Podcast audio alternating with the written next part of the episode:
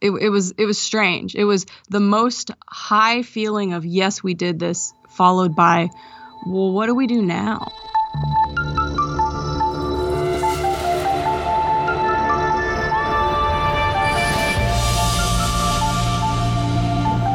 And then we all started coughing. And then our eyes started watering, and then our mouths started burning. And then we're like, what's that hissing?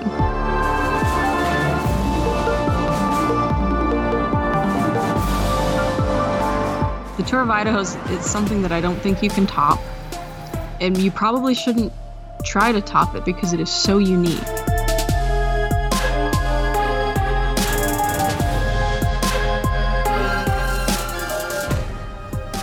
Hey guys, Happy New Year and welcome back to another episode of the podcast. I'm really excited to bring this one to you today. We've got Carrie Barton on the show, and she's here to talk to us about the tour of Idaho. Last summer, 2019, Carrie became the first woman to complete this grueling, tough, technical 10 day ride through the entire state of Idaho, and I'm stoked to have her on the show to talk about it. So let's get right into it. Thanks for listening.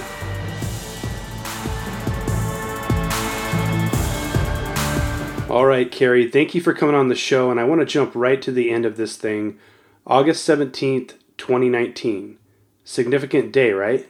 Yeah, yeah, that was uh, that was our 10th day. Okay, so August 17th. Now, I'm not sure how all this rolls out on the tour of Idaho, but you're at the last checkpoint or the last waypoint. You're there with your husband and, and a friend yeah, our, my husband uh, Dave and our friend Larry, um, and it's up at Sundance Mountain. That's the final the final waypoint on the tour. So just step outside of like Priest River area. I want to know what's going through your mind because, in my opinion, I don't know how many people really know about the tour of Idaho, but this is a pretty big accomplishment. So I, you know, what's what's going through your mind, and, and what are your emotions like? um, you know, to be quite honest, it was it was a real mix. Um, so we got up there at about 5:15 in the evening, and um, it, it, it, was a mix of things. It was complete elation. Um, we had we had done it. We had made it that whole distance. Um, it was, uh, you know, realization of how exhausted you were. So yes, I did this, and oh my god, I'm so tired.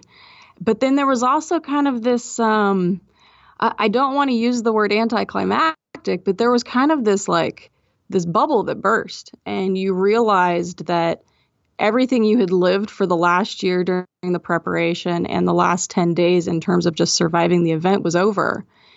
And we actually kind of like didn't know what to do. It, it was it was strange. It was the most high feeling of yes we did this followed by well what do we do now? If that makes sense. Yeah, we had just lived it so hard for so many miles and so many hours that we we kind of just didn't know what to do when we were done. It, it seems silly, but it was it was just a really odd feeling. Fair enough. Fair enough. Um, now that you've had a few months to reflect on it, what are your feelings and, and thoughts about the ride now? I mean, honestly, it it is one of the most um, it was one of the most grueling challenges that we could have thrown at ourselves. And the idea that we were able to make it onto that list of, of that very short list, actually, if you look at it, of people who have finished this, um, it's still a little surreal. Um, to to believe that we actually made it happen because the odds are just stacked so heavily against you every step of the way.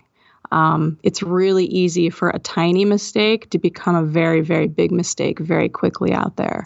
So um, just a, a, huge sense of pride, um, of a, you know, sense of accomplishment. Um, it did take some time though, like you said, it's been like four months now since we finished, and the the director of the event who coordinates it said you probably won't really be able to put it into words very well until like after the first of the year. You just need some time to mentally process. And he was right. It, it definitely took some time to kind of really think about it and let it all sink in. Okay. So, before we get too much further into this, I'll probably have you kind of clue our listeners in on on what exactly the tour of Idaho is, because like I said, not everybody is up to speed on that. But mm-hmm. could you give us your kind of description or explanation of of what this adventure is all about? Yeah, yeah, definitely. Um, so the Tour of Idaho, it's a off-road dirt bike adventure challenge. It's held every year. Um, it's a it's a formal informal event if that makes sense. There's no entry fees. Um, you can attempt this challenge anytime, typically between July 15th and September 15th every year.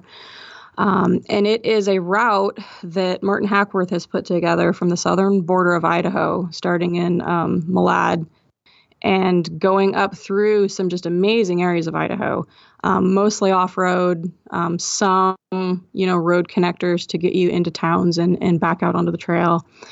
And this year, the route was actually um, for the three person team, and I can explain the differences between the solo two and three person team later. The three person team ended up putting in just over 2,000 miles over the course of 10 days. So you have to start um, and be done with this in 10 riding days with one rest day in Pocatello. Um, you're given a series of waypoints that you have to then, um, using a route book, interpret into a correct route. It's um, followed via, you know, personal locator beacons. You have to record GPS tracks and submit these for final approval to be awarded a finisher number. And there's a number of challenges along the way. So each day there's a challenge section you can opt to take, which is either a significantly longer route or a significantly more technical route. Um, you have to complete the number of challenge sections equal to the number of people on your team. So the bigger your team, the heavier the penalty in terms of challenge points there's a number of um, just daily challenge points. You have to find specific lookouts. You have to go to uh, a, a, geographical feature and take a photo that you were there as proof and, and, upload that when you have some sort of signal.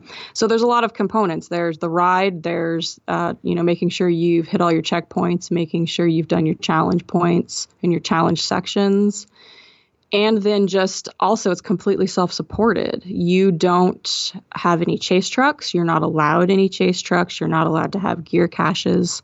Um, you have to source your gas source your food and source source your lodging all along the way for the whole route.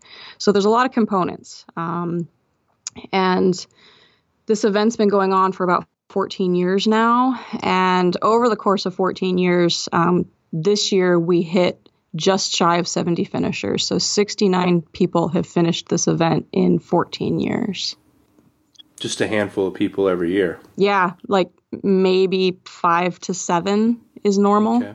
So I'm, I'm yeah, not many people. So it, I, am hearing uh, like uh, perseverance, navigation. Uh, there, there's a lot of things rolled up into one here, right? I mean, you're not you don't just yeah you don't just yeah. have the luxury of you downloading know. a route and and making it on the trails. You got to navigate your way through. You got to hit checkpoints, verify your location, yeah. and if you miss a waypoint or something, you may make it to the end, but you may ultimately not be a a finisher either, right? Yeah, absolutely. Um, you know, there's there's certain mandatory checkpoints, and then there's some that you can gain extra points. So you can build a buffer into your total. So if you missed a waypoint, um, you may be penalized, but you do have the potential, if you're cognizant of what's going on, and that you missed it. Um, you can be penalized. You can ring into the the race director or the event director, sorry, and um, and say, "Hey, I missed a checkpoint, or I got off route. I had this problem." Um, and you can come up with a plan to make it up. So you may be assessed an extra challenge section, which you know, some of these days are already incredibly long. And if you have to start making up points because of mistakes, you just stack the odds that much further against you. So um, typically, a clean run is almost the only way to make it through this thing. You're not just doing a dual sport right here, right? I oh, no. This, this route is dominated by technical single track, right? Yeah, it's a lot of technical single track. Um, it, it's oftentimes mistaken for a dual sport ride. Like, oh, it's like you know backcountry discovery route. You know, I can do it on a, a big bike. Um, it really is plated dirt bikes that are incredibly trail prepped. Um, this isn't a this isn't a dual sport ride. There are sections that you are in transfer gravel roads, little pavement here or there just to get you into some towns. Um, when when it is a road, sometimes it's classified as a jeep road. And yeah, at one time it probably was a jeep road, but it hasn't been maintained for a really long time. Um, and some of the single track is is high skill level, um, serious risky stuff. Like there were whole sections of trails that I remember just telling myself in my head, don't dab, don't dab, don't dab, because the trail is so narrow and there's nothing to dab to. Like you're you're 100 feet up off a precipice, and you're on a single track trail on a fully loaded bike, big tank, gas bags, um, you know, giant loop bags, and you have to be able to get that big loaded dirt bike through some pretty technical terrain and spots. Um, there, there, there's some uh, areas of high exposure, I would say. Yeah, when I think about the tour of Idaho, and obviously I haven't ridden it, but I spent plenty of time there. I think of um, the exposure. Uh, I think yeah. Salmon River. Uh, I don't know if you if you rode any of the trail along the Salmon, but I did see that you uh, you guys were, we were in the Salmon area. Yeah, yeah. I saw that you guys were in Shoup, um, which you know there's some roads down there in the bottom of all that, and then every mm-hmm. people aren't aware it's it's either straight up or straight down in that area. Yeah. So that's kind of what I think of. I think of the exposure. Yeah. Seems like a great time, but for somebody who's sketched out by heights like me, probably not the best uh, combination. Yeah, you, and we were in Shoup. So Shoup actually used to be an official tour stop um, there at the Shoup store, and um, unfortunately, that business went out um, a couple years back. But you know, there's this store there. It used to have some cabins. It actually still has like the original, like I don't know. I think it's like 1918 gas pumps out in front that used to be functional just until a couple years ago.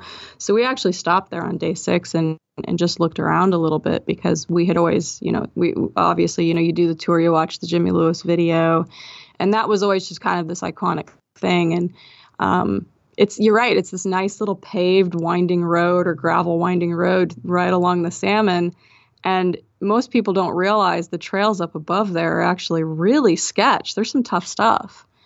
Um, day six actually was one of my favorite days. It just you kept throwing challenges at you. Um, you know, getting up to uh, oh, what's that lookout up above there that we got to? Just some of the you're right, the descents straight up, straight down, rocks, side hill. Um, so you have to be pretty comfortable um, creeping around some some pretty uh, pretty steep, pretty loose, pretty high exposure trails for sure. Okay, so I obviously have not ridden the tour, but my assumption is you continue on north in some fashion from Shoup and ultimately end up on the Magruder corridor somewhere. And I saw your photo from Burnt Knob. I was up there a couple years ago and I thought I saw the trail coming up to Burnt Knob. And not gonna lie, that looked pretty gnarly. Not sure if I'd want to head up that trail by myself. Yeah, so that's um gosh, that was uh I want to I'm trying to remember the stats correctly because it was just silly how steep it was to get up there. Um, I think it says you gain a thousand feet of elevation every mile for five miles, is what I recall. Um, and uh, oh, I'm thinking of Stein Mountain actually. Stein Mountain Lookout is the one I'm thinking of. But Burnt Knob is a really rocky uh, ascent up to the top, and it's super steep with some switchbacks. Stein Mountain was um, the the end of day six, right before we got out to North Fork, and that climb. You get to the bottom of it and you know where you have to go and you're looking up just going like I can't even see where the lookout is. This is so long and so steep and you just have to point the bike, bury the throttle, and hope you make it up because you're just climbing for miles at that point on this little rocky single track. And if you make if you don't make it, you're almost guaranteed to have to go back down quite a ways and get another run at it. Um, so stuff like that, like you've already ridden. I think on day six we'd already ridden at that point probably 170 miles of really tough single track, variety of trails and then right at the end you have to go up to this lookout and you have to make this just silly hard climb before you know you can go down and get some food for the day. So there was always something every day that was like you know that's going to be the mountain for the day or that's going to be the challenge for the day. And um, it was just relentless. Every day had that. Day six wasn't unique. Day six was one of the harder days and probably one of the funner days. But every day came with its own unique um, set of challenges for sure Okay, so I think we've laid the foundation here. Um, obviously, you don't just show up and do this ride. This isn't your average adventure ride or backcountry discovery route. So, what possessed you guys to get out there and, and tackle this thing? Um, well, I mean, that actually kind of goes back a little bit to some of our history. So, um, we've all been riding together for years. And actually, um, Larry and Dave have been my pit crew for all of my 24 hour racing and my ultra racing. So, I mean, we we selflessly or they selflessly travel around and stand in the pits for days on end watching me go in circles and do all it's it's really it's pretty impressive that they've done this for so many years. Um, we've done, I think, three 24 hours, probably four or five 12 hours, and a handful of like six plus hour events. And they stay up all night. They're in the pits all night. They're taking care of my food, my mechanical stuff, you know, checking tires, checking the bike, checking me, making sure I'm somewhat functional by the end of the thing. And we kind of like got to this place where we wanted to do something. We wanted to have an adventure like that, but where we could all be together riding. Um, we've gone and done some cool things with like the 24 hour racing, but they're just sitting around. I'm the one that's getting to go do the event. So um, Larry actually, I think, had brought it up to us like, oh, hey, check out this video of this thing that Jimmy Lewis did. And we watched it years ago and we're like, oh, that looks cool, but it never really, you know, stuck out as anything we wanted to do. And for some reason, a couple years ago, we revisited this idea and something about it at that point just clicked like, wow, yeah, I want to go do this. Um, so we kind of started preparing as a team, and um, we thought about doing it for quite some time. And then when we actually decided that we were going to make the attempt, we probably spent a year uh, preparing for it. Yeah, there's a lot that goes into it. yeah, that that leads me to my next question. Uh, what are the types of things you guys had to do uh, ultimately to prepare and, and train, you know, kind of for an endurance ride like this? Yeah, there there was a lot that went into it. Um, there's obviously gear component. You have to procure a lot of stuff. Um, you need you know bags for the bikes, uh, GPS navigation, locator beacons. Every piece of gear that you select is going to make or break your day out there. So just gear prep alone took a long time. Um, obviously, there's the prep on the bikes. So getting all the bikes outfitted for the tour, um, you know, making sure the placement of everything is correct, making sure the fitting of your bags is correct, making sure they're packed correctly. Um, that definitely took some time. And then for us, we really, really focused heavily on fitness and ride time. So we put in a ridiculous amount of hours on the bikes and not just, oh, we're going to go out east and just blast miles in the desert we were loading up our tour bikes and going and doing the, you know, Devil's Head ISDE course plus 30 miles for good measure on our tour bikes. Um, and we were doing rides like that every week for, for months on end. So we would go 100, 150 miles of off road single track. Um, we were riding up in the Tillamook a lot because we can get into some areas that had some exposure and to feel what it was going to be like to have those big, heavy bikes in areas where um, the consequences of, of dabbing are you go down side hill. So a lot of ride time. Um, we were all in the gym. We all three of us had a really rigorous fitness schedule that we were adhering to.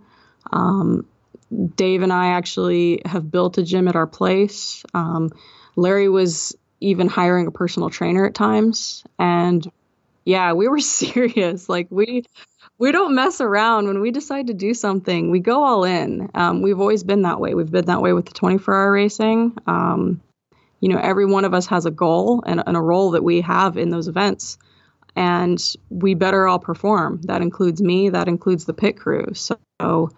Um, we're when it comes to this kind of stuff, we're actually a pretty well-oiled machine. So we had the fitness, we had the bike prep gear, um, ride time, riding in areas that would challenge us on the big bikes. But then you have the route planning. The route planning is hours and hours of your life for weeks. Um, because if you're doing it right, you can you can remember that route almost off the top of your head.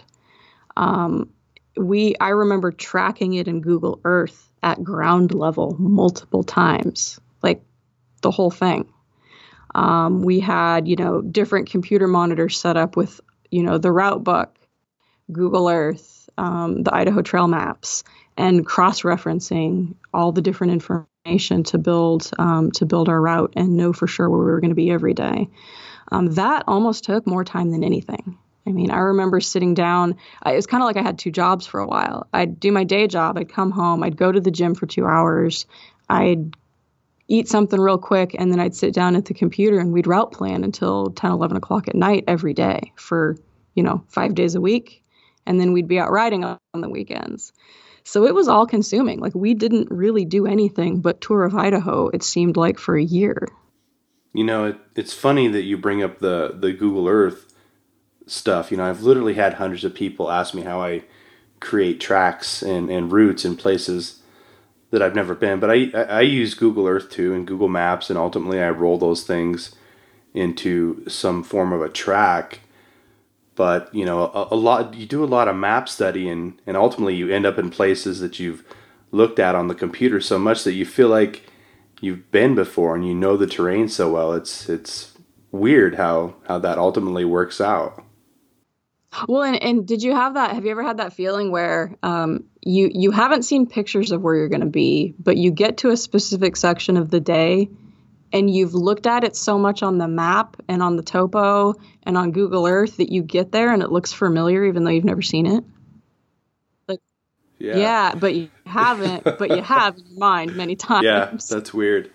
Um, Okay, so if I was going to ride the tour of Idaho, this is the group I'd want to ride with because you guys don't mess around.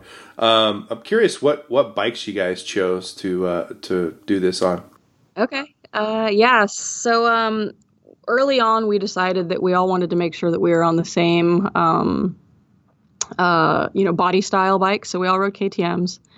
Um, we all wanted um, the bikes to be similar so that we had to minimize the amount of spare parts we had to bring. So um, I was running a 13 350 EXC. Uh, Larry, I think, had a 14 350 EXC, and then Dave had a 14 450 EXC. So we were all on uh, similar bikes. Um, Larry and I almost on identical bikes, other than the year. Um, and that afforded us the ability to really pare down um, the tools we were bringing. Obviously, you know, there's some kind of KTM specific stuff that you need to have, um, but also just, you know, one shifter fits all of our bikes. Wrap that in some tube material, zip tie it to the frame somewhere, you know. Um, we really could minimize what we were bringing because we all had the same bike. Um, and that was pretty intentional. Um, the other thing for me is is that uh, you know, I was kind of apprehensive to go in with a little bit older bike, but it was pretty low hours. I actually bought it, you know, as a as a new to me used bike with like 10 hours on it or something. So it was it was pretty fresh, but that vintage KTM was one of the lowest standover height bikes because I mean, obviously listeners are not going to appreciate um, my lack of height. So the other thing is I'm actually a pretty short person, um, and that 13 model um, that body style of the KTM's was one of the shorter standover height bikes. In addition to the fact I still had to lower the bike an inch to even get my tippy toes to the ground. So um, there was a couple things that went into that decision.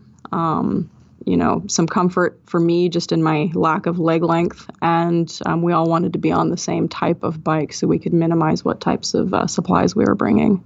Okay, yeah, I was looking at your photos. I thought maybe you had you had lowered that bike. Uh, for our listeners, how how tall are you?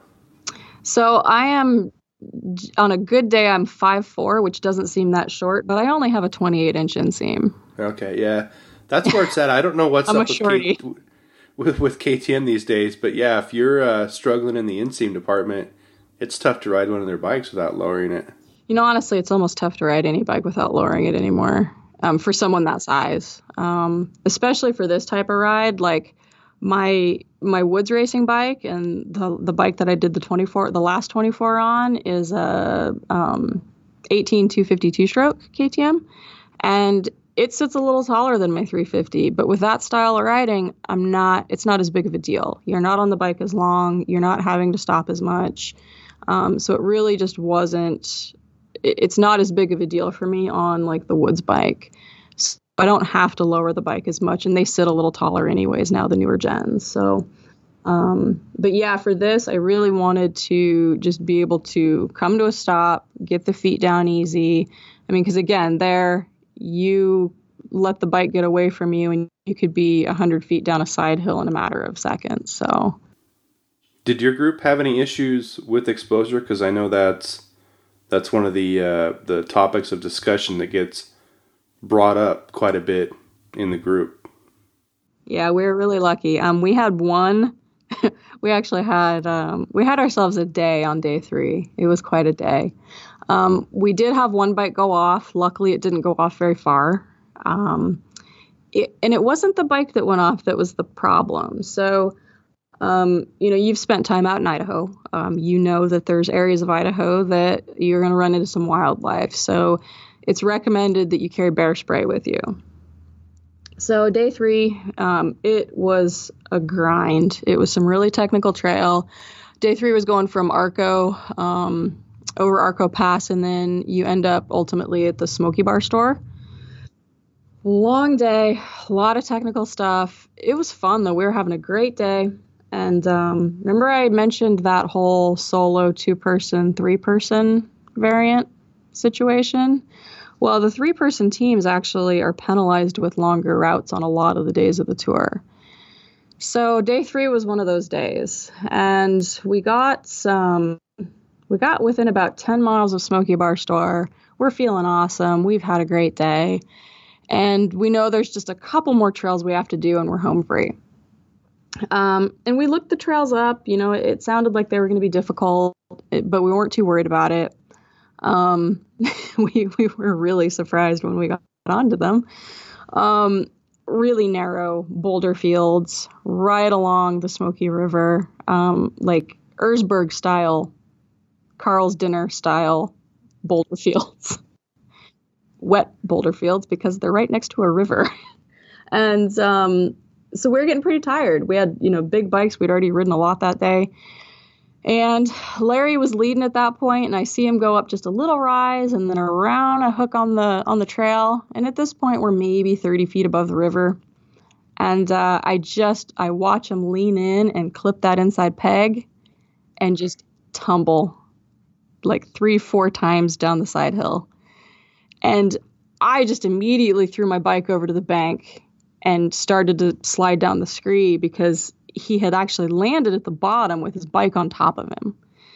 And I was like, "Oh, you know, this is this is an issue. I'm worried like the I don't see his head. His head is under the bike. So I'm I'm anticipating that we have an injury that we're dealing with now."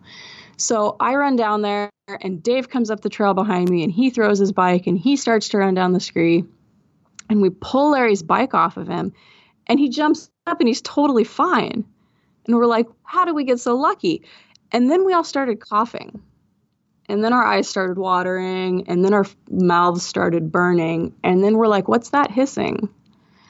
So he had actually ruptured his bear spray canister on the way down the hill. yeah, yeah. So um, we got dusted in a 12 ounce can of grizzly spray. Oh, no. Oh, it was awful. it was the most awful thing. I, I can't even begin to describe. It just felt like you'd you'd taken a bath in Tabasco sauce or something. It was so bad. So so as soon as we realize what's happening, we all like scramble back up onto the trail, and then we're like, well, crap, his bike is still down there. what are we gonna do? So we are all wearing like neck buffs and stuff. So we like we pull our neck buffs buffs over our faces and we put our goggles on and we we like okay, run down. Somebody grab the bear spray canister and toss it as far as we can because it's still spraying. It's like a slow leak and there's there's plenty in there still. So we run down there. One person grabs it out of the holster and, and tosses it way down the trail. Um, and then we just at that point we had to get to work because it's at this point dark um, it was late in the day, and we are still on a very, very steep, very narrow side hill trail, and we got now still about five miles to go. So we stomp a path. We managed to muscle the bike back up on the trail and get going again. And that's when all the river crossings started. So, yeah, and it was a good season this year for uh, for snowmelt. So we crossed that trail, continued through multiple boulder fields, crisscrossed. So we started crossing the rivers in the dark. Um, the water level at that point was probably groin high for me. So we're waiting probably, I think we crossed the river like 10 times that night, back and forth. The trail just weaves back and forth down this canyon across this river. And I think we made it, you know, luckily we had helmet lights. Um, one of the things with the river crossings is if you just have a headlight mask light, it shines the water over the top of, or the, shines the light over the top of the water You can't really get any depth into the water to see what you're dealing with in terms of rocks. So we all had um, Oxbow Voyager helmet lights that we were carrying for emergency backup. So we all threw those on and aimed them down so we could see down into the water and see what we were coming up against. But at that hour of the night, where it's groin water, it's almost into the airbox. Nobody wanted to risk riding a bike across. So we we walked every bike across each one of those river crossings, all 10 of them. And I think we ended up getting out of that trail and down the road to the Smoky Bar store at about 10 o'clock at night. We were soaking wet. We were covered in bear spray. We were freezing cold at that point because the river was not warm, even though it was August. Um, bear sprayed, filthy, cold, covered in river sand, just not having a good day. And the people at the Smoky Bar had actually waited up for us. So it was the, the owner there's a woman named Kaylin Dennis, and she's amazing. Um, her main uh, helper slash friend there is a woman named Jenny Roundtree. And then this little bar full of locals who had all heard, you know, well, the team with the girls coming, are they going to make it? So they're all waiting up for us drinking. Like, let's let's watch what happens here. We finally pull up and all these people come out and they're just like, what happened? And so we we get dry. They, you know, she lights up. This is all an, like an off the grid store. There's no electricity. They're running off generators. So they get a cabin for us. They get some propane heaters so that they can get our gear dry. They have food waiting for us. A hot dinner's waiting. And then all the guys are like, "Well, where'd you just ride in from?" And so they have a big map on the wall and everything. So we explain the route. And one of the guys looks at me and he's like, They made you ride that? I was like, Yeah, why? He's like, Oh, we call that Wet King of Motos and just starts laughing. He's like, We don't ride dirt bikes on that. That's like where the trials guys go. I was like, Oh, funny. Funny Martin Hackworth. Funny guy. Yeah, just just another day on the tour of Idaho, huh? J- just another day on the tour of Idaho, and that was only a route for the three person team. So the two person and the solos didn't have to do any of that that day. So uh, it was it was tough. It was fun. I look back now and I'm like, it was fun, but it was fun. But you know, maybe being a three person team, were you the only people that actually rode that trail this year? Nobody else rode that trail but us this year. Yeah. No, you guys are you guys are so lucky. Oh, I I consider myself lucky for that. You know what? I do. It was it was a big learning experience. It was a opportunity for um, growth and self reflection, and um, I can still taste bear spray sometimes. You know, you you bring up the the Smoky Bar store and talk to people about Idaho quite a bit and riding in Idaho, and one of the things I think that Oregon is missing that, that Idaho has that makes it so magical are places like the Smoky Bar store. I don't feel like we have these remote towns that you can ride into and experience what, what I would deem, you know, like old school hospitality. I just feel like we don't have that anymore. And, and that's really part of the magic of, of Idaho and even breaching into Montana a little bit. Do you agree with that? Yeah, we I, I, totally agree. And and one of the things that um that Martin kind of told us before we left is you're going to get out to some of these places and when you arrive at your destination it is going to feel like an oasis you are going to step into hotel california and it's going to be really hard to leave and and honestly that i think is is part of where a lot of teams have problems is they're so tired they're so worked they've had a bad day like that and the the place they end up almost seems like just this like refuge. It's this magical place that's taking care of you and it's comfortable and warm and there's friendly faces and you kind of don't want to get up the next day and get back on the bike. And he was totally right and i think what you're saying plays into that you know. These people stayed up super late they had food ready for us and you know i didn't know any of them. But they they come out they're like well do you need anything? Do you need tools? Do you need um, gas oil are the bikes working can we help you in any way? Like just so welcoming. And all the while you know lantern light is is what they're sitting and, and having a, a beer by because there's the generators are off for the night. And there's you know a, a propane heater outdoor shower to get clean in. And it was just it was incredible. You know, that store actually is um, was a family owned business from you know decades and decades back, and Kaylin just recently bought it and revived it, and it's this amazing outpost. Um, and we ran into that stuff the whole route. Um, all these weird little towns that you know there's a house, a post office, and maybe a gas station, or you know um, we we ended up out at um, you know Powell Ranger Station and Lochsa Lodge again, there's really nothing around but just kind of these cool places that you just don't get to experience that often. And further out we got, the more of that kind of stuff that, that we, we got to experience, which was really incredible. That's part of the concept of the tour is, is it's this incredible challenge, but it's almost designed to keep you away from the bigger cities because you know some of those small towns the tour business actually really helps out a lot in terms of keeping some of those places open sure yeah, I I think the uh, the the people at uh, Backcountry Discovery Routes have the same thing in mind. Um, yeah, and, and, drag you through a lot of small towns when when maybe a, a bigger city is nearby, and sometimes that's frustrating um, logistically, trying to plan things yeah. out and get gas or find a good place to stay. But at the same time, yeah, um, find tires. Yeah, you know, we had to change tires halfway through the tour and um, finding a place that actually could stock decent tires was really tough. Um, and and again, you know, we could have easily dropped into a big city and, and found some tires, but you know, there's not as much there's not as much adventure in that. You know, you can you can get tires almost anywhere, but try to find them out in the middle of nowhere, Idaho. That's part of the challenge. So, yeah. So I appreciate that about it. Definitely. What are a couple things that you took with you on the ride that you would consider indispensable if you were going to do it again? Oh man. Um God, that's kind of a tough one. We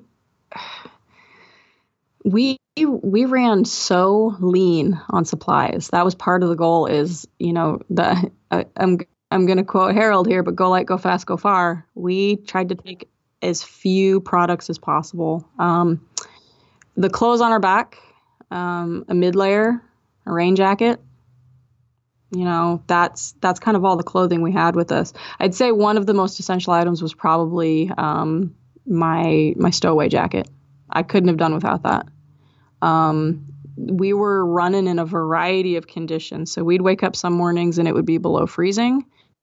And then by the eve or afternoon, you're up in 90 degree temperatures. Oh, and then in the afternoon, you might get a thunder shower. So you're going to get soaking wet. So we all ran, um, or we all brought with us a Klim packable stowaway jacket, which is just a really, it's a lightweight but heavy duty Gore-Tex shell. And we were able to use those as a wind block. We were able to throw them on if we were getting into some rain. Um, they were just a little extra warmth with with that mid layer if we needed it. So I'd say definitely my my rain jacket was a big one. I wouldn't have gone without that. Um, outside of that, we didn't have a lot of other there, well there was pretty much no luxury items i think i brought a hat which was um, very valuable at times and uh, i brought i had uh, kate's real food sent me this really cool hat before i left and um, that became like my go-to because this is the thing so there, not a lot of women have tried this and i don't think a lot of guys appreciate how difficult it is to deal with a head of hair on something like this so like I was using my hat to kind of like stuff my gnarly, dreaded hair into at times when I'd be off the bike. I mean, you, you you just realize like, wow, I haven't brushed my hair for three days, huh? That's gonna be rough when I have to actually try to try to get it clean again, like stuff like that. But you're just so focused on survival that you you just you kind of don't care at all that's like the least of your worries. So throw a hat on it, you're good to go, you know. Yeah, so I think my uh, my hat and my uh, my stowaway jacket. So one really essential thing, and then one kind of luxury item. Okay. Do you guys carry a saw? And I've also seen yeah. um, mm-hmm. there's some sort of device that people carry to basically winch their bike up if they were oh, to go oh, off an edge. Yeah. Did you guys? Yeah. so um, I guess the saw was pretty vital. Now that you mentioned that, we we did get into some sawing on day six. Um, we got pretty lucky with blowdown, but we did have to saw our way through some stuff. So we we all carried the Silky Big Boy saw, um, and those just make incredibly fast work of down trees, and you can cut some fairly large stuff. Um, and then we also did carry a bike recovery kit. So a bike recovery kit's just essentially a, a fancy block and tackle with climbing rope. Um, so you can, if you get a bike off side hill, you can s- essentially just set up a rig to help winch the bike back up onto the trail. We got really lucky; we didn't have to use it. Um, the one bike that we did have go down, um, there was enough scree that we were able to kind of just kick a path and, and get it back up without deploying the the recovery system. Um, but I have seen tour teams end up with bikes hundreds of feet off the trail, and there's no way you're going to get it back without one of those things. And um, the interesting thing about Idaho is you're legally required to recover lost rigs. So if you have a bike go over, you'll get fined if you don't get it back. So, I mean, you can't because they'll find it and they will find you. So that, and I mean, some of these times, like if you lose a bike, you're not walking out. It's it's too you're too far from anything to even think about walking out. Yeah. So recovery kits definitely key. There were some areas that we were in that there's no way to get a bike back without it. There's just it's physically too steep. So okay, did did you guys have to carry gas? I thought there used to be a section, maybe it was day two out across the sand or the desert that was pretty long and required some supplemental gas. Is that is that correct? Yeah, that's um day two. Um, so uh, day two is Pocatello out to Arco, and we actually, there's enough places, enough little spots you can get gas that we did not gas bag that day. But getting into um, some of the later days, so um, six, seven, and eight, there's some long stretches. So we had to gas bag. So we we used the giant loop uh, fuel bags, and we would um, we had planned this all out based on you know looking and building our route book and everything um, the longest contig- contiguous stretches where we wouldn't have gas, we'd plan the last place we could get it. And then we'd fill up the bags, we'd strap them on over the Mojave bags, and we would carry as much gas as we could. Um, one of those days for sure was, um, uh, oh gosh, getting outside Elk City. So that was um, day seven. Day seven. Um, North Fork to Lowell, the only place you can get gas there is Elk City. And then once you get to Lowell, you have like another 100 miles plus before you can get gas again. So there's no place in Lowell to get gas anymore. But that's the that's the place you can get to for the night. So we had to gas bag up on day 7 and then start day 8 fully loaded with gas to make it through those legs for sure. Um, day 7 turned into a grind too. There was um we got into Elk City and uh, had to do some rerouting because there was a massive landslide. So that day ended up just to get around that landslide, we had to, add about 60 miles of, of a variety of road and trail to get around this and get into Lowell. Um, we were lucky that we figured it out though, because there was actually a team of two and a soloist that were en route in the two days before us and they were not so lucky to have figured out that there was a slide. We actually figured it out because one of those teams actually posted back to a Facebook page that there was a slide that you had to go around. And um, they actually tried to go through it and had themselves an incredible adventure. Um, I think they got into Lowell at like 1.30 in the morning. Um, one of them had broken out their headlight. One of them had broken their helmet light the other one, I think, broke another light. So they were like coming in two bikes at 1 and 30 in the morning to Lowell with like one factory headlight or something. So there's just stuff like that, you know, everything's going great. You got your plan, you've got your gas for the day, and then, oh, I have to reroute. Awesome. I hope I have enough gas. The soloist actually, I think, ran out before Lowell and had to um, had to beg some gas off a campsite somewhere in the middle of the night. So, did you get gas at Elk City? We did, yeah. Did you go in the store there? Oh yeah. That's a pretty cool little spot. Elk City had some very interesting characters, I must say. S- just super friendly, super like interested people. Like, what are you guys doing out here with your bikes? And where are you going today? Huh, okay.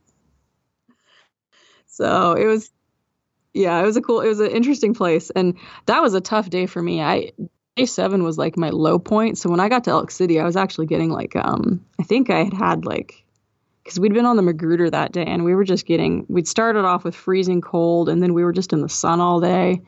And by the time I got to Elk City, I was kind of like in that dry heave place and was really like kind of having one of those, oh my God, is this the end of me for the tour? And just like I forced myself to get back on the bike and ride it out and somehow, you know, made it through the rest of that day. But God, I was real happy to get to Lowell because I was exhausted that was my low day for sure. Was day seven. Yeah, understandable. Hey, uh, uh, listeners, if you're ever in Elk City, if you're riding the BDR, for instance, or the Tour of Idaho, the little store there slash restaurant slash slash gas station is a pretty good spot to stop, and obviously there's not not a lot else going on anywhere nearby. Yeah, and a lot of good cheeseburgers, man, along the whole route. That's important. I, I ate a lot of cheeseburgers. like pickles. Pickles in Arco. If you're in Arco, go to Pickles. Such a good burger there. Hmm. i have to check yeah. that out. Yeah, very good. Um, wildlife. Did you run into anything? See any bears, moose? Oh, we you know we did. We saw a lot of wildlife. Um, we did see a bear actually i think up around day eight but it had zero interest in us and it just crossed the trail and just kept booking. So um, you know which was good. We were we were down a can of bear spray at that point so. And then we actually did see an elk um, big male elk on um, day two actually dropping out of the hills onto kind of the valley floor we came out of this trail dropped onto a, a gravel road mm-hmm. and on the ridge right above us maybe i don't know 50 yards there's just this massive male moose standing there and, um, you know, we were all told, you know, watch out for the bears. You know, there's grizzlies up north. But if you see a moose, just get out of there because they are mean and they will charge you. So we did see a moose. We saw a bear, um, all the other kind of normal wildlife. Um, we got charged by a really pissed off sheepdog. Oh, yeah? We had a we had a run in with those too uh, this past year. Where'd you where'd you meet your sheepdogs? Somewhere outside Elk City, actually. We came around this Jeep road, just booking, and all of a sudden we're in like a herd of like 300 sheep. Like, boom, they just like stood up and scattered. And then this big old sheepdog just comes in and is like, "Ah, get out of here!" And we're just like, "Whoa, where did this all come from?" So big angry sheepdog. Um, you know the coyotes, foxes, couple skunks, the usual. Yeah, I rode into uh, out of Featherville last year. I rode into a herd of sheep unknowingly, and there was two big sheep dogs with that herd, and uh, I rode by one of them, and I clearly could tell he did not want me in the area. And yeah, I felt like he was as big as my 790, not a small animal. like, no, no, they were they were big. They're just these big white hairy dogs, and um, they were they were all business actually. They were not like the cute little farm dog you think of herding some uh, some small livestock around. These were out there to do a job, and they didn't want us anywhere near where their sheep were. Yep, just got to give them got to give them the room. Uh, switching gears a little bit, I was curious: did quitting ever cross your mind over the course of the ten days while making your way through Idaho? No, Mm-mm. no, it wasn't it an option. Yeah, you got you got it out, and that's again, kind of going back to that team dynamic, we all have a job when we're doing something like that. And we are not going to disappoint each other. It's just not going to happen. So there was there was never even a moment of thought about quitting. We were going to if it took us, you know, riding all through the night, we were going to do it. So we were highly motivated and um, you get out there and you want it so bad. It's been something you have been thinking about for so long and you want it so bad. And if you want it bad enough, you can you can really bury a lot of discomfort. And I think we all just managed to do that. You know, there was definitely moments that were not fun. Um, there's moments that you're exhausted, your your hands are getting weird, your feet hurt unimaginably. Um, I I wasn't quite prepared. Like there was a handful of people that had done it before that I had communicated with and were really cool about offering advice, and they all told me like there's going to be something that is just so uncomfortable, but you just have to ignore it.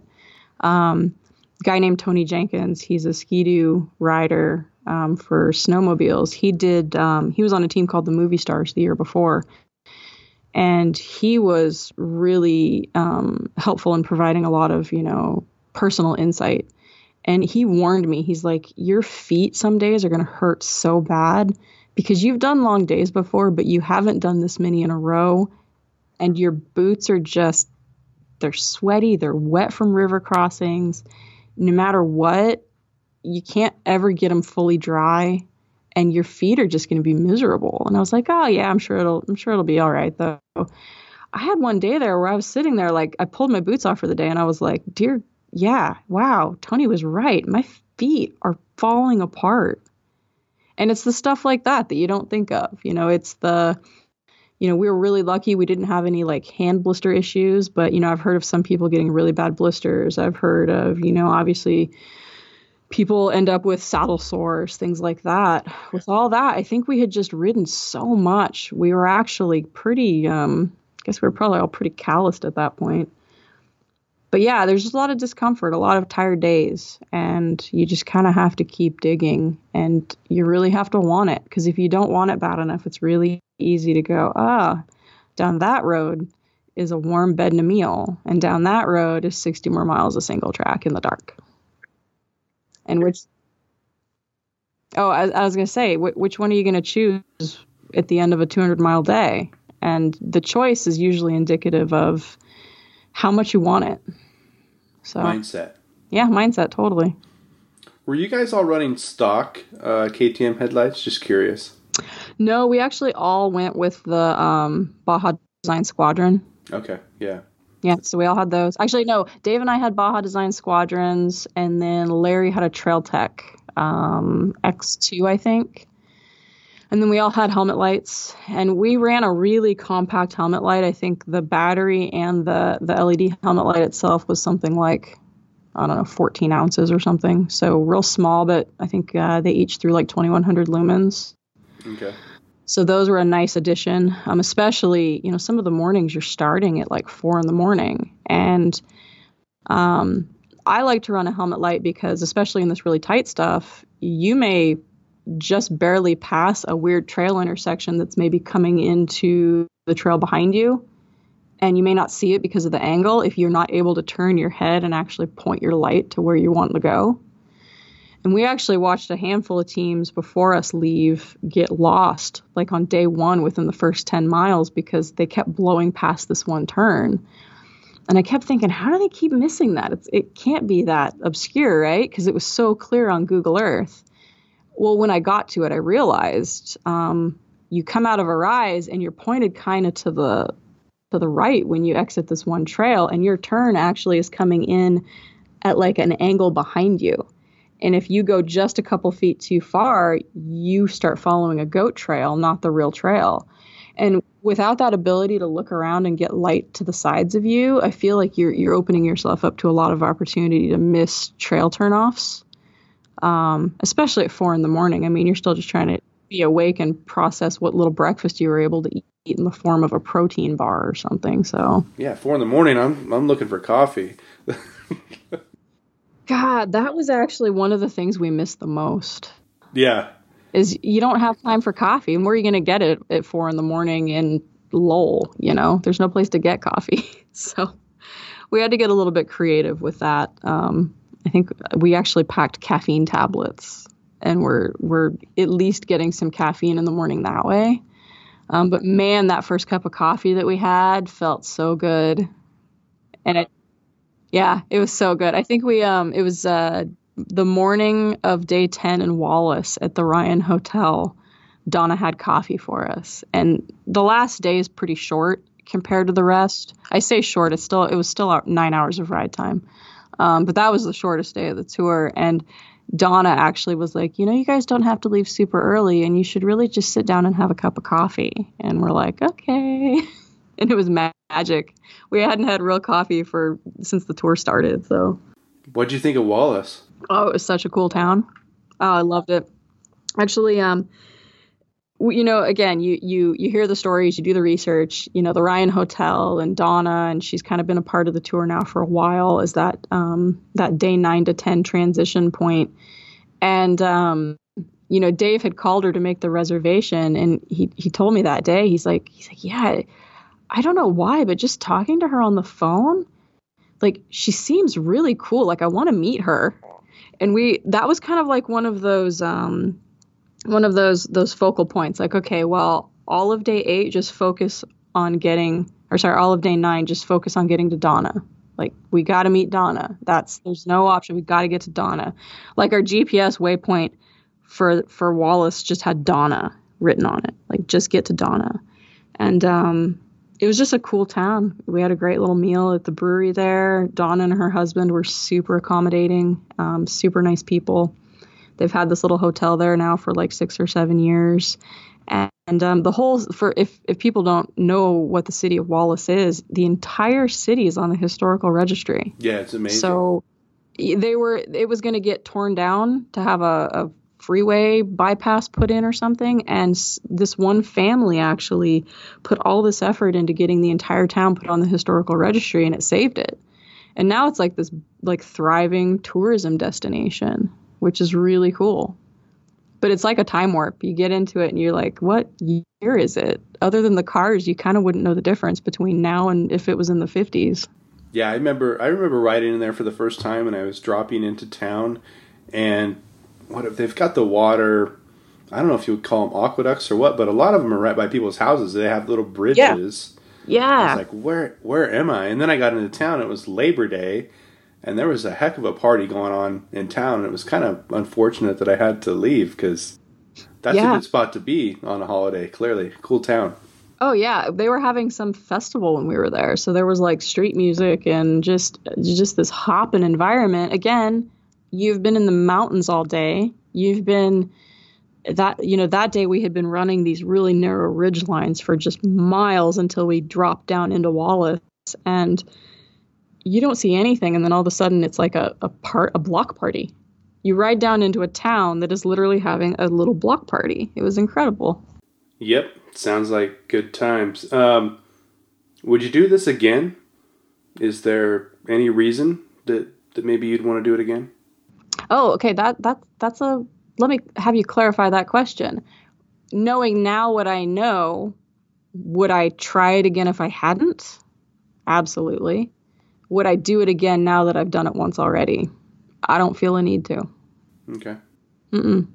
I think that it's one of those things that um, we got really lucky, actually, even with a, a, couple little mechanicals and a couple flat tires and, you know, incident bear spray. We actually had a really clean run. Um, you know we we we did what we went there to do and i i feel like in a way trying to recreate that you're just you're challenging some tour god somewhere and i think you're tempting too much fate so i probably wouldn't now that being said um, I do know of some finishers in those earlier finisher numbers um, from some years ago that have expressed interest in doing it again simply because it's changed so much. Mm-hmm. Um, the tour now is not the tour of seven years ago, eight years ago, 10 years ago. So if there was some reason, if there was some major difference or some some new challenge, I could definitely consider it. Am I going to run and do it next year? No. Mm-mm. If anything, I want to go back and actually help the trail crews um, do some trail maintenance out there. I'd like to actually go back and just spend some time in all these places because that's the one disadvantage of the tour of Idaho is you're so focused on making the miles every day and you have to keep to such a strict schedule. You actually miss a lot. You don't get to just stop and look around and enjoy the scenery as much as as it really warrants given its grandeur um, you don't get to stop and, and hang out with the people as much and visit those locations as much as you'd like to. So we actually just want to go back and go riding and sure. you know you know give back a little bit there's an incredible amount of work that goes into keeping that many miles of trail open and a lot of those trails probably don't get ridden except for the tour of idaho um, you know group the people that are trying it whether that be the t1 which is the official tour of idaho like you're trying to get a finisher number. But there's also a number of people that do what's called the t2 and that's just taking the route and going to and trying to ride it at your own pace riding it over however many days you you choose to riding parts of it even. Um, and without a lot of these people going out and doing this trail maintenance and cutting all the blow down and really keeping some of these trail systems alive they disappear. So I, I definitely feel um, that a bit of service needs to be paid to give back to that. So we'll definitely be going back to recreate in the area for sure in the in the coming years, um, probably this summer even is is the plan right now. So, and to just go say thanks to some of these people that that made it happen. Like day three could have ended us. We were so exhausted, but the the, the amount of uh, the welcome environment of the people at the Smoky Bar and their willingness to just hey let's get you guys warm let's get you guys fed let's get you guys ready for tomorrow. That that saved us that day. And you know that not everybody does that anymore. So i really want to want to pay it forward with those people and and go back and just enjoy some time without a goal or an agenda. Okay. So a lot of people a lot of good riders have attempted the tour of idaho and, and a lot of them have come up unsuccessful you on the other hand you're able to conquer it you survived the 10 days I'm curious as to whether you feel a sense of accomplishment being the first woman to complete it, or if you see yourself as just another finisher. Um, that I don't know. That's something I definitely struggle with. Um, you know, in the type of racing I do, there actually there isn't a lot of women that do it, so I'm just usually out there with the guys. So I'm just another rider. Um, that being said, um, when I started doing 24 hour events, there was no almost no women that did it, and now there's actually whole Iron Women classes. There's there's you know exponentially more women in the area doing those type of events. So I can't totally say though that there's no pride in being the first woman to do the tour of Idaho because I really do think that um, sometimes it just takes opening that gate by one person and other women feel empowered to be able to even try it or potentially finish it. So I, I, I am just another rider out there. You know, my team was two guys. It was just the three of us. Um, but there is some pride in being the first woman for sure because I, I hope that that you know gives other women some um, I don't know something to something to look up to like oh it is possible. This is not it's not just this unattainable thing and no one's done it before. Um, so I think that, you know, as cheesy as it sounds, um, I am very I'm I'm proud to act in that role if other people are, are inspired or moved to do something because of seeing my efforts.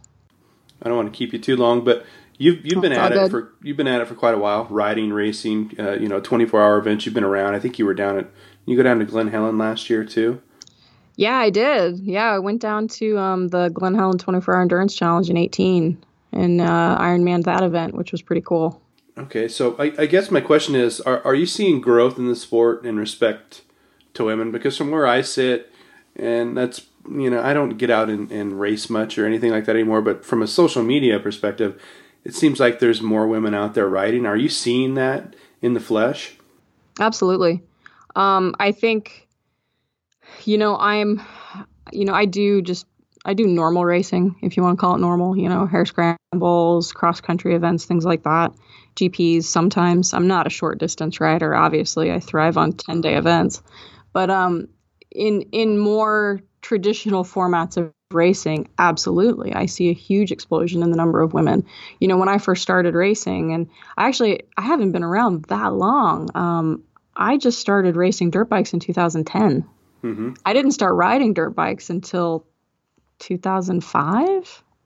So I came to this in my my mid 20s, you know. So I learned how to ride a dirt bike as an adult. Um, but just in that short time, you know, when I first started racing cross countries, there was not a lot of women. Um, you could barely fill a class, and sometimes you'd show up and you were the only one. And so I just kind of adapted and I, I just put myself up into the men's classes. So I raced open am a little bit. Um, when I do shorter distance stuff, I race 250 amateur. Um, but now you go to a, a, GP and there's 20, 30 women there, and that's huge. Like that's, and that's regionally. That's not even like at the national level. Um, with 24 hour racing, um, definitely, I don't know if the explosion has been that as, as dramatic as, as other formats, but you know, there were some years where there was no other women competing in the Ironman class, and maybe one team of women competing in like the relay division. Um, you go to a 24 now, and you know, this year I actually it was only a little while after the tour of Idaho that the the Starvation Ridge 24 happened, and so I just rode on a team with some of my friends, and there was four or five women's teams. There was um, a couple of Iron Women racing, and that just didn't used to happen. A couple years ago, there was an there was like six to eight women in the Iron Women's class, plus a couple of women racing against the men. That's kind of unheard of historically. So it is, I think, increasing in the ultra side of things too. Um, interestingly enough, there was no there was no other women racing solo at Glen Helen last year. Um, hmm. Zero. Yeah, it was it was it was actually a really good turnout too. The funny thing about Glen Helen is it gets all the press and all the magazines and all the big teams, but it's actually a pretty small event. Like the 24 hour up at Starvation Ridge in Washington, they see 105 teams. Yeah. Um, Glen Helen, I think, had 50 the year I did it, and 10 of those were Ironmen. So, you know, much different class. Usually I'm racing against, you know, 30 plus guys at Starvation Ridge. But that being said, the people that are in that class are typically like top level desert racers, um, some pro motocross racers. So you're racing against some pretty uh, high caliber SoCal riders, um, even though the class is a little bit smaller.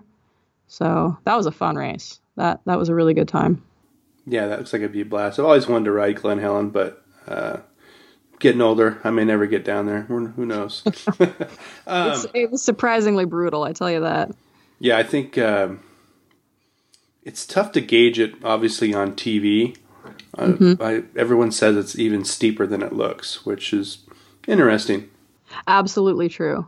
Um, and then, of course, like I, have developed this reputation. Whenever I do a 24, it pours rain. It doesn't matter where it's at.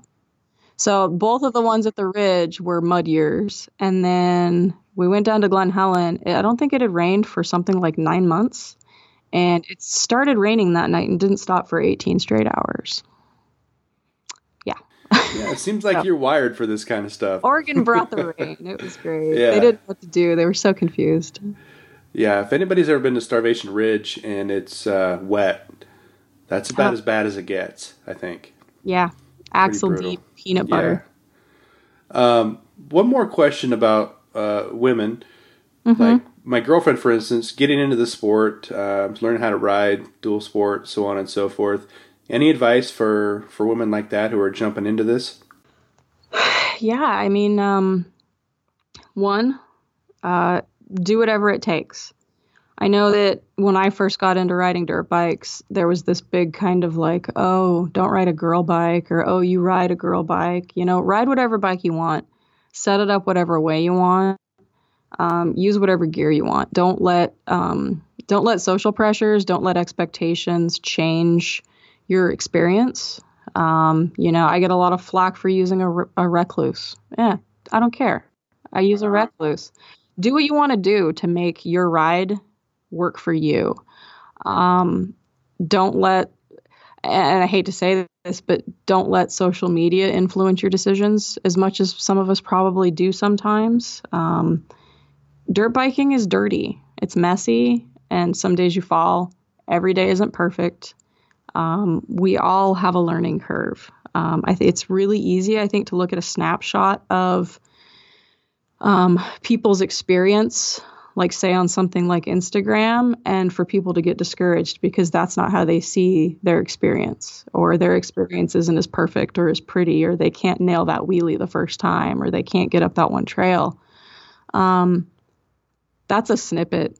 There's there's so much more that goes into it. There's a lot more falling. Everybody falls. Everybody has those times. So don't get discouraged if it doesn't go perfect the first time.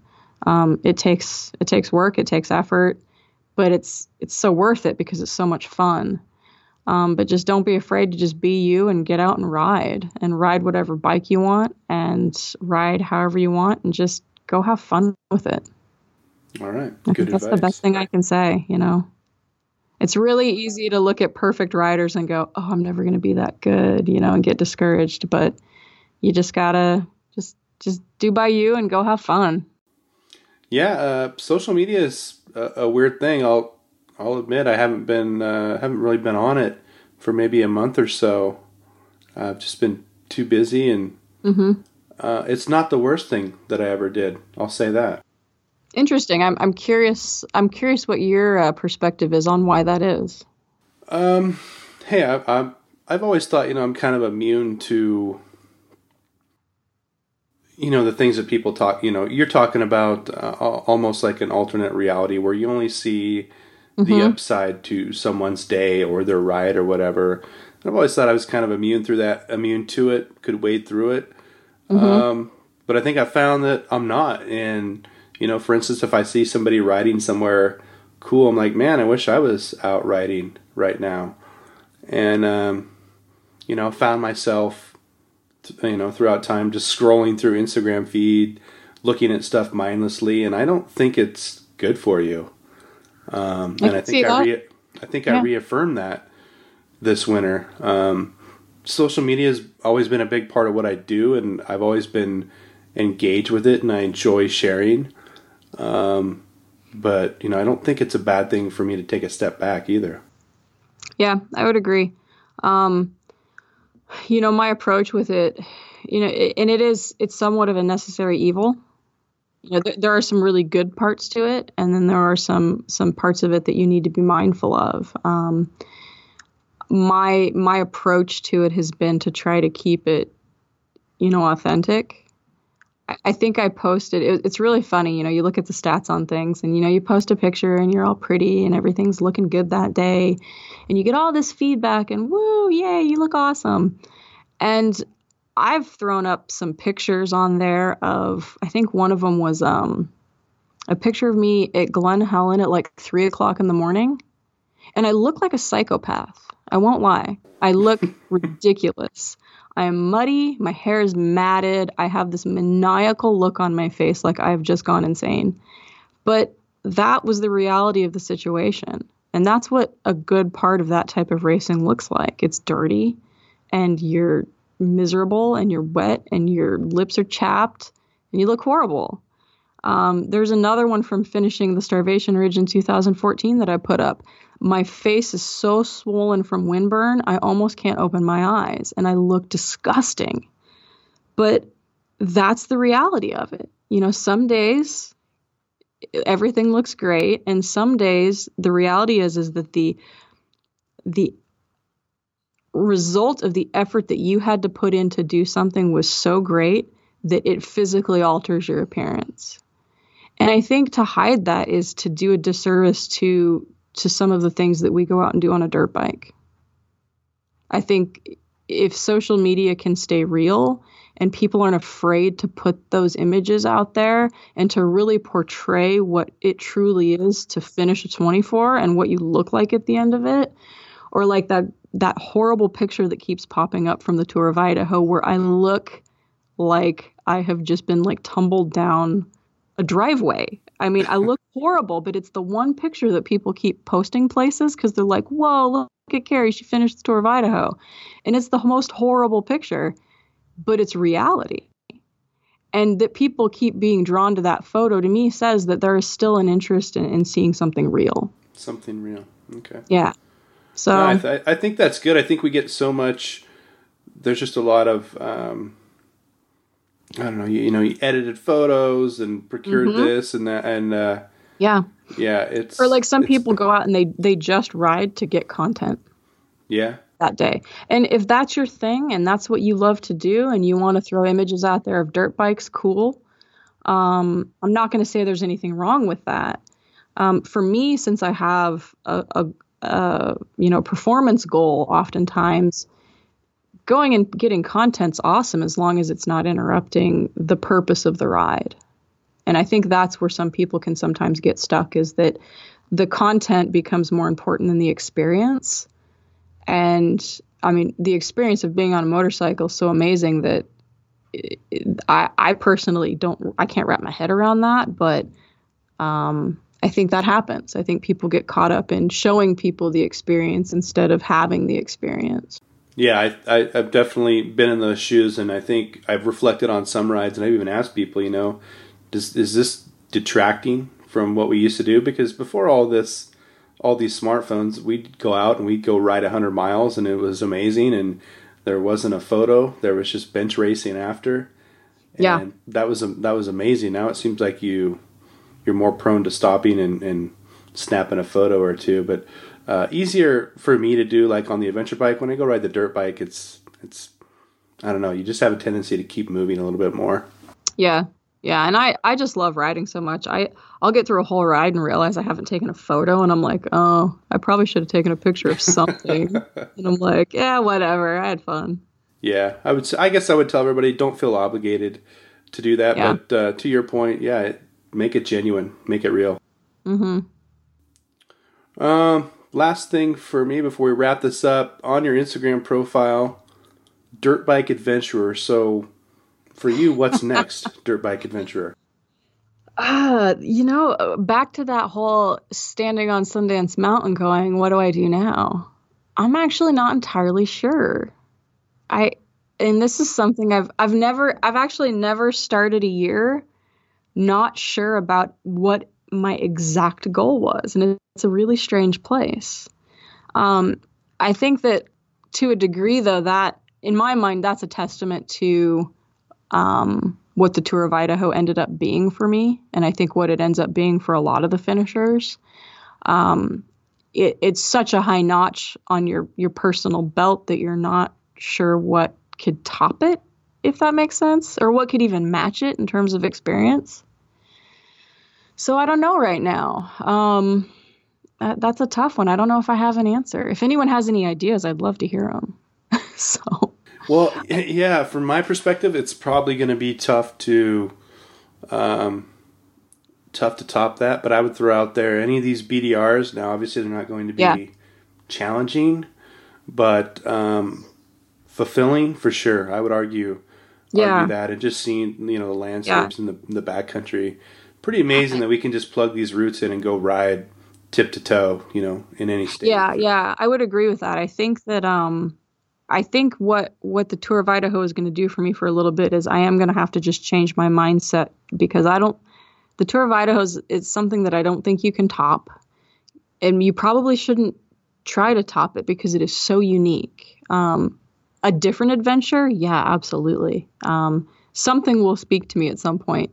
Um, you know, in the coming years, there West Coast is not the only place that has 24 hour races. I'd love to go to the East Coast and do their 24 hour races. Um, I think that this year's probably not the year for that, but that's something that is on the bucket list for sure.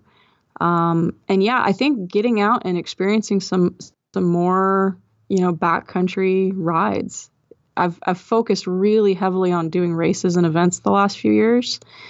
And the Tour of Idaho was actually it's not, not a race. It's it's this weird event and it's a challenge, but it's not a race. Um, and I think that opened up some some new horizons in terms of just getting out and just trying some different things. Like you said, you know, some BDR or you know like you know going out and actually helping contribute to the tour of idaho in terms of riding out in the middle of nowhere and still having that fun but you know taking a saw and doing trail work and maybe really using that platform to to help show people how much of that we actually do need. We do need more people to go out and, and give back and help with trails and, and advocate for those trails. So, um, more adventures to come. I don't just don't know if I can articulate them right now, and they're probably going to be a little bit different than what I've done so far.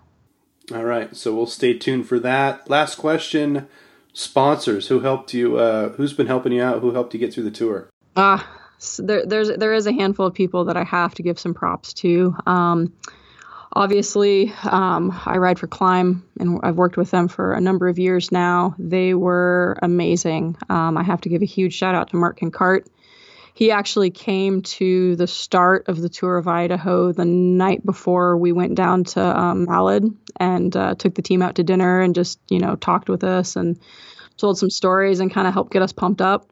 And um, they've been an amazing company. They helped get us outfitted. Um, Harold and Ryan at Giant Loop.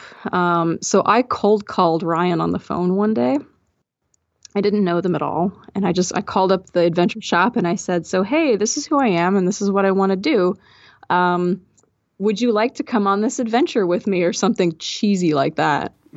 and Ryan was like, "Um, hold on a second. I'll call you back." And I'm like, "Oh, I just got I totally just got blown off." And then he calls back. He's like, "Hey, I just talked to Harold. Yeah, we want you to come over and, and talk with us about about what you're going to do." And so the guys at Giant Loop got us all set up with bags, Mojave bags, and gas bags, and, and really just went through setup with us and, and got us geared up in that way. Um, Kate's Real Food. Oh man, those bars, we ate them for breakfast every morning. Um, pro tip a case of Kate's Real Food bars fits perfectly in a Klim tool pack. Good to know. Uh, very yeah it's it's amazing. So uh, kate's real food helped us out there a bit. Seat concepts um, oh yeah. you're spending a lot of time on your bike and uh, the boys at seat concepts put together a really really nice seat. Um, so can't thank them enough.